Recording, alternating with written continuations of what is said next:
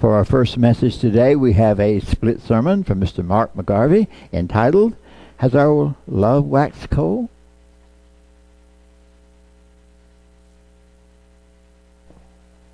Thank you, Rich. It's always uh, good to get warmed up by being up on stage for the first 10 minutes. Warms the voice up, you know. Good practice. Well, it's good to be here on this beautiful Sabbath day. A bit too hot for my liking.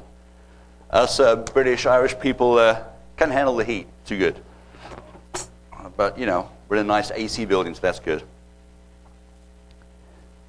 So I put um, on pause the messages I was doing about the obscure stories that I'd done three messages before, the rarely mentioned characters of the Bible. I did one on Gideon, and I did one on Jonathan, David's friend. And the last one I did was on uh, the book of Esther. Because the message I want to give today, I think it's relevant now. And my wife mentioned uh, this, um, this verse to me a couple months ago. And it gave me the idea for this split sermon. So here we are. But it's important for us to understand um, what times we are living in. And ask for a show of hands, who would like 2020 to go away and start all over again? I mean, what a crazy year. What a, a good year in some ways, a terrible year in other ways. It's an election year. of course, COVID 19 made, made all the headlines this year. Um, but we also had all those riots um, in various American cities and other cities around the world, which you don't hear about too often. But there were riots and confrontations in Paris, uh, in London, and in Sydney, Australia. So, and everyone's lives have been affected. I think everyone here, because, now going back, coming back to America now, hundreds of thousands of people have died. I think the count's up to 170,000 or something, a number which I thought we'd never reach when it, when it first started. We first heard about this back in January and February. Um, and millions have lost their jobs absolutely millions. And this past week, they say um, it was under a million for the first time since the middle of March. 900 something thousand lost their, their jobs the last week. Um, but there are still hundreds of thousands of people still in hospitals all over the country. And then the violence and the killings in some cities is really gotten out of hand. New York and Chicago. In Chicago last weekend, for example, there were four people killed and 40 were shot. So, with all what is going on right now, I wanted us to look at um, a famous scripture in the Bible, and it's in uh, Matthew chapter 24, verses 9 through 13. And this is referred to as the, uh, the Olivet Discourse, Mount, Mount of Olives, Olivet Discourse.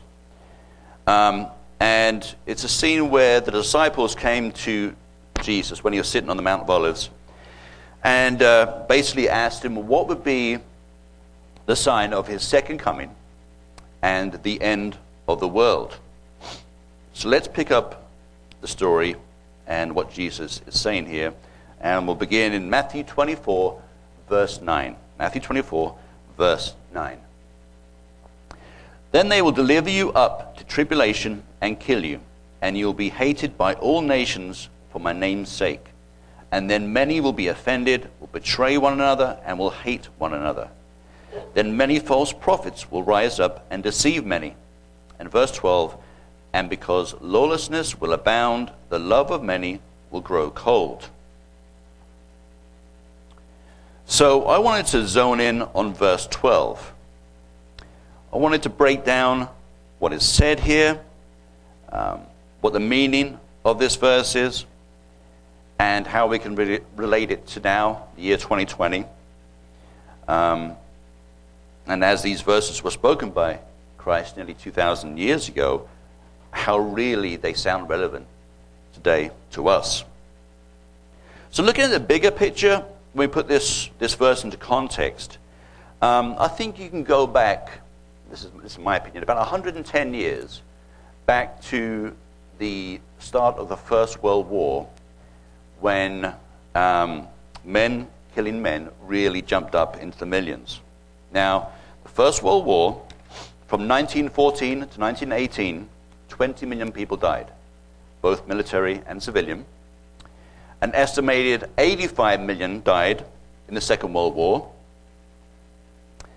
The Chinese dictator Mao Zedong killed an estimated 20 to 45 million in China. And Joseph Stalin in the Soviet Union killed about 20 million. And the 6 million Jews that were killed under Hitler are, num- are put in the numbers of the Second World War, that 85 million, which is a staggering number 85 million people killed between 1939 and 1945. So, hundreds of millions of human beings killed by other human beings in war or murdered by evil dictators. A very much a 20th century beginning that is very much alive today. And of course, today there are many conflicts going on around the world. Of course, the Middle East. We were in Iraq and Afghanistan for almost 20 years, uh, the United States. Um, but there's still conflicts going on in Syria. That's still a war zone. Uh, I believe Yemen is still got a situation going on. Um, and there's some African countries that there are both civil wars and uh, killings going on and, and, wars. So, like it says in, in the book of Revelations, wars and rumors of wars. But, um, so let's, let's go back to verse 12 here in Matthew 24, and let's read the first part again of Matthew 24, verse 12. Just the first part here, the first few words. Verse 12, and because lawlessness will abound. Now, some translations will have lawlessness as iniquity. But what does it mean it will abound? Although in some ways it can be applied to general law breaking by people that happens every day, the real meaning here in this context of what Jesus was talking about is in a religious one, a religious sense. And many Christian denominations today teach that the Sabbath is Sunday. It's been going on for hundreds of years, over a millennia, in fact. The Roman Catholic Church started that back in the, back in the early days of the Roman Catholic Church. Um, there's no teaching about the holy days. And in fact, if you ask many people that go to these Sunday churches, they wouldn't even know what a holy day is. What is that? What are you talking Greek to them? They Don't even know what a holy day is. They may have heard of Passover, but they wouldn't know anything about Pentecost and these Tabernacles and so on. Day of Atonement. Um, and then, um, uh, let's see here. Yeah. Um, and then they, they teach that by Jesus dying, all that was done away with. Well, why would he keep the holy days all his life? Why would he keep the Sabbath, adhere to the Ten Commandments, only for them to be done away with after he died? Would that not have all been in vain? No, he led by example, and we are to follow him, his example, and he lived his life by the law. The breaking of the bread and the drinking of the wine and the foot washing, he said, Do this in remembrance of me, because he lived it, he believed it. And we are to do the same, as we do every year, right before the Passover service. We do the uh, taking of the wine, eating of the bread, the unleavened bread, and the foot washing. Because we believe in Jesus Christ. He is our Savior. Yes, He died for us, He rose for us, but He also lived by the law. And a perfect example of this is, if you go back a few scriptures, also in the book of Matthew, let's go to Matthew 5, chapter 5, Matthew chapter 5, verses 17 through 19. Matthew chapter 5, verses 17 through 19. And let's begin here in verse 17. Do not think that I came to destroy the law or the prophets. I did not come to destroy, but to fulfill. For assuredly I say to you, till heaven and earth pass away, one jot or one tittle will by no means pass from the law till all is fulfilled. Whoever therefore breaks one of the least of these commandments and teaches men so shall be called least in the kingdom of heaven. But whoever does and teaches them, he shall be called great in the kingdom of heaven. And notice verse 19 here which especially ties into Matthew 24, verse 12, Whoever therefore breaks one of the least of these commandments and teaches men so, and many modern day Christian denominations are teaching so, they're teaching the Bible in error by preaching a false doctrine that isn't backed up by Scripture can be called lawlessness. And there are other references of strife and deception in the end times in various scriptures, and I actually want to turn to another one of those now.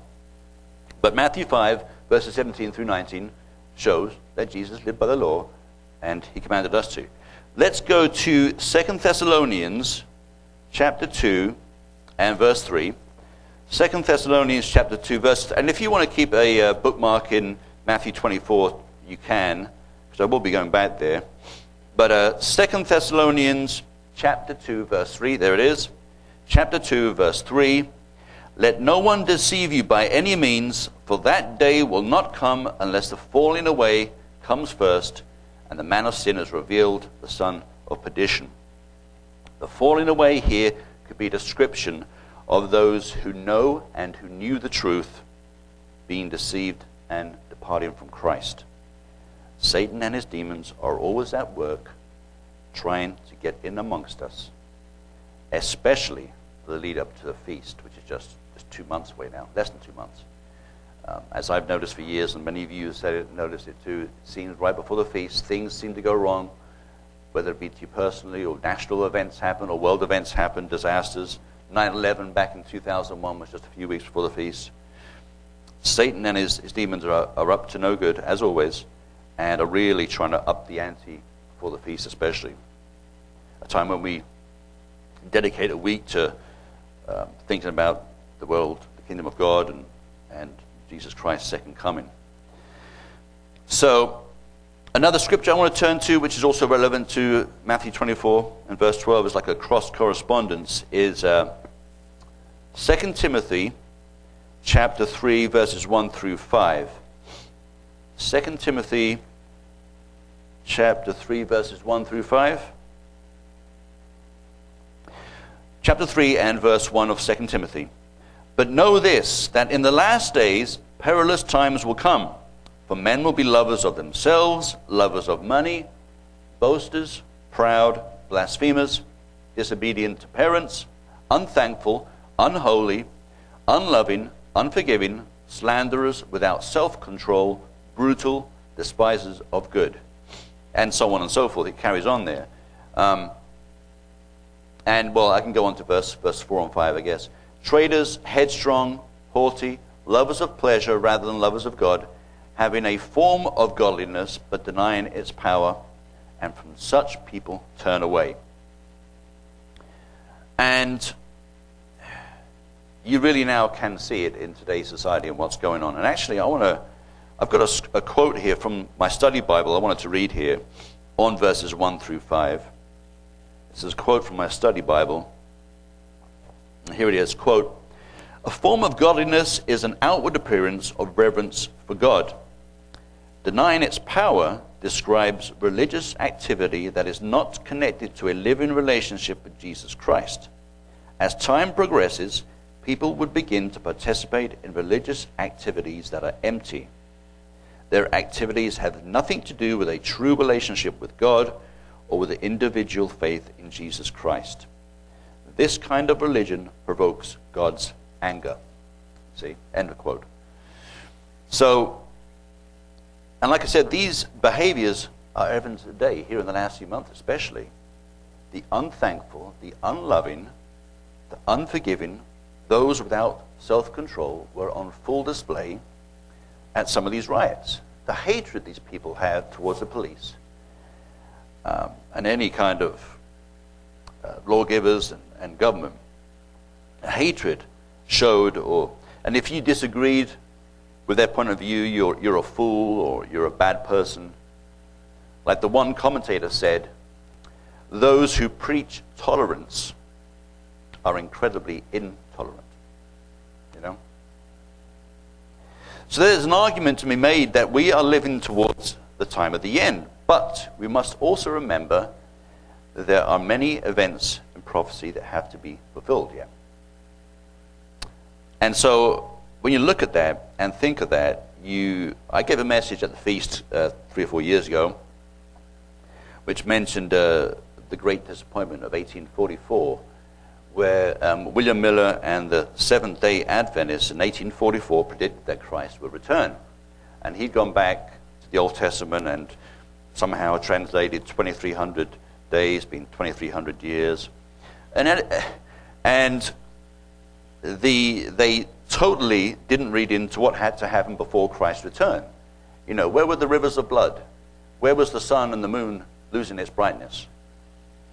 What about the two witnesses and so on? He, they ignored all that.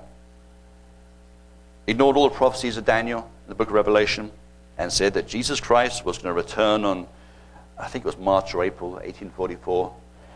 And you've got to understand the signs of the times. People gave up their lives, their livelihoods, they sold their houses, they sold their businesses, thinking that Jesus Christ was going to return. And when he didn't, they lost everything, didn't they? Lost all hope, some of them. But Matthew 24, verse 36, Jesus said, But of that day and hour no one knows, not even the angels of heaven, but my Father only. So no matter what man says and what predictions that man has, nobody knows. Nobody ever will know until Christ returns. And of course, we'll have those prophecies at the end times that we'll be able to read and say, okay, this has happened. This should happen next. It may be a certain amount of time we can figure out. But until these solid prophecies that are in the book of Daniel, the book of Revelation, start happening, concrete, and you know for a fact that is one of the prophecies mentioned, that is supposed to happen towards the end, then you can start guesstimating or having an idea of what should happen next and a possibility as to when Christ will return. So let, us go back to Matthew 24 and verse 12. And let's look at the second half of that verse. Matthew chapter 24 and verse 12. Let's look at that again. And the second half of the verse the love of many will grow cold. Or, as some translations have it, will wax cold. And the word wax is an old Saxon word, and it means become and that was in the original King James, I believe. The love of many will wax cold, and that's how it's been remembered most famously by most people. Um, so, with what we've already looked at, with lawlessness being preached from the pulpit in some churches, and empty Christian organizations that could be easily swayed by a powerful peace, beast power or a dictator, we can see how the love of money could become or grow cold. Now, I read a book about uh, by um, and I gave a message too on the, uh, the German uh, theologian um, during the Second World War. And I forget his name now, it, it passes me, but um, Dietrich uh, Bonhoeffer. And it was amazing. I never knew this until I read the book how much Hitler and the Nazis took over Christian organizations and churches in Nazi Germany before the Second World War. I never knew that, that they did. And many uh, Christian churches and preachers gave in to the Nazi party and what they, they determined what should be in the Bible, what shouldn't. Let's, let's put all the Jewishness of Jesus away. Let's not mention that. Let's just have a few verses here. Uh, I'm not sure if they brought out a Nazi Bible, but it was sad to see that so many churches and Christian preachers in Germany gave in to Hitler and the Nazi Party's demands. And it goes to show how it can be done. So, when all you hear is negative, when people knowingly put out false news or disseminate bad outcomes for those who believe in the truth, then we can see how our faith can be tested. And there was a couple of Bible concordances I looked up regarding this verse, verse 12 of Matthew 24. Uh, one is the Expositor's Greek Testament, and it states, quote, One of the sad features of a degenerate time is that even the good lose their fervor. End quote. And then uh, I also had one from Gill's exposition commentary, which says, quote, There were many whose zeal for Christ through the violence of persecution was greatly dampened. End quote. So, what's the other important part of this second part of verse 12 that we mustn't forget? It says, the love of many, not all. See? Must remember that part. The love of many will grow cold, not all. Okay? So we must pray, therefore. We must hope that we're not swayed by the devil, that we hold firm to the bitter end. As my dad used to always say, hold firm to the bitter end. And I found a great quote while researching this subject. It was from an essay on the uh, Got Questions website about Matthew 24, verse 12. Uh, quote, True love cannot become cold because it is sustained by Christ who is able to keep us from falling. End quote. How true that is. Great quote. The power of Jesus Christ's love for us is unbelievable. It cannot be matched by anything man can do. The giving of his life, the shedding of his blood for us, that cannot be measured in human terms. The great creator of the universe, the one who created time itself, gave his life for you and me. The one who calculated where the sun should be in relation to the earth and put all the other planets into a perfect orbit. And he did it for us. And you know another great thing which shows the supreme intelligence of our Creator? This story, I think, a couple of the uh, guys have mentioned this. The, uh, that Hubble telescope program they did 15, 18 years ago, um, where the Hubble telescope, they zoned on this one minute black area in between stars, you know, millions of light years out there. And they had the Hubble telescope, telescope zone in that one area for like a week. And that black area they magnified and saw billions more stars. So even with the Hubble telescope, it was blackness at first. They zoned in on that area, focused in it, and saw billions more stars. How vast and awesome is our God and our Creator. And that light's taking billions of years to reach us. And that is our supreme Creator who loves us. And Jesus cried, Jesus Christ came to earth, lived his life perfectly without sin was crucified and died for us, and then after three and a half days rose again for us and defeated death. That's our God. That's who loves us and who is on our side and who is, will be on our side to the very end because we know how this story ends. So we have an awesome God who loves us and chose us and called us out from the world. I want to look at another scripture here. Um, just one more scripture here away from Matthew 12, and it's going to be in uh, Philippians chapter 1, verses 9 through 11. Philippians chapter 1, verses 9 through 11. Bear with me here while I find that. Philippians chapter 1, verses 9 through 11. I've got it over two pages here. Okay. Philippians 1, and verse 9. And this I pray, that your love may abound still more and more in knowledge and all discernment, that you may approve the things that are excellent, that you may be sincere and without offense to the day of Christ, being filled with the fruits of righteousness where I, where, which are by Jesus Christ to the glory and praise of God. So is this not the opposite in some ways of Matthew 24 12? In the sense that when you read the two together, Paul's letter to the Philippians is one of how to grow in the knowledge of our Savior, and by being sincere and without offense to anyone, being filled with this righteous fruits of the Spirit, and doing it all for God's glory.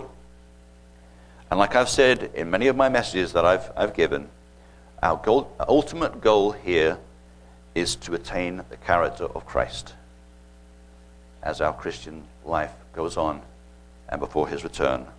To attain the character of Christ, we have to strive for perfection, and the Holy Spirit gives us the ability to do just that. And let's go back one final time to Matthew 24 because let's read the next verse after verse 12, which gives us the hope. Verse 13, Matthew 24 and verse 13. Um, but he who endures to the end shall be saved. So that's the hope there, verse 13. And that's what it's going to take endurance to make it to the end. Yes, there are tough times, but tougher times are ahead. Let's pray to God that He will give us the strength and the fight to get through it. Let us pray that our love will never wax cold.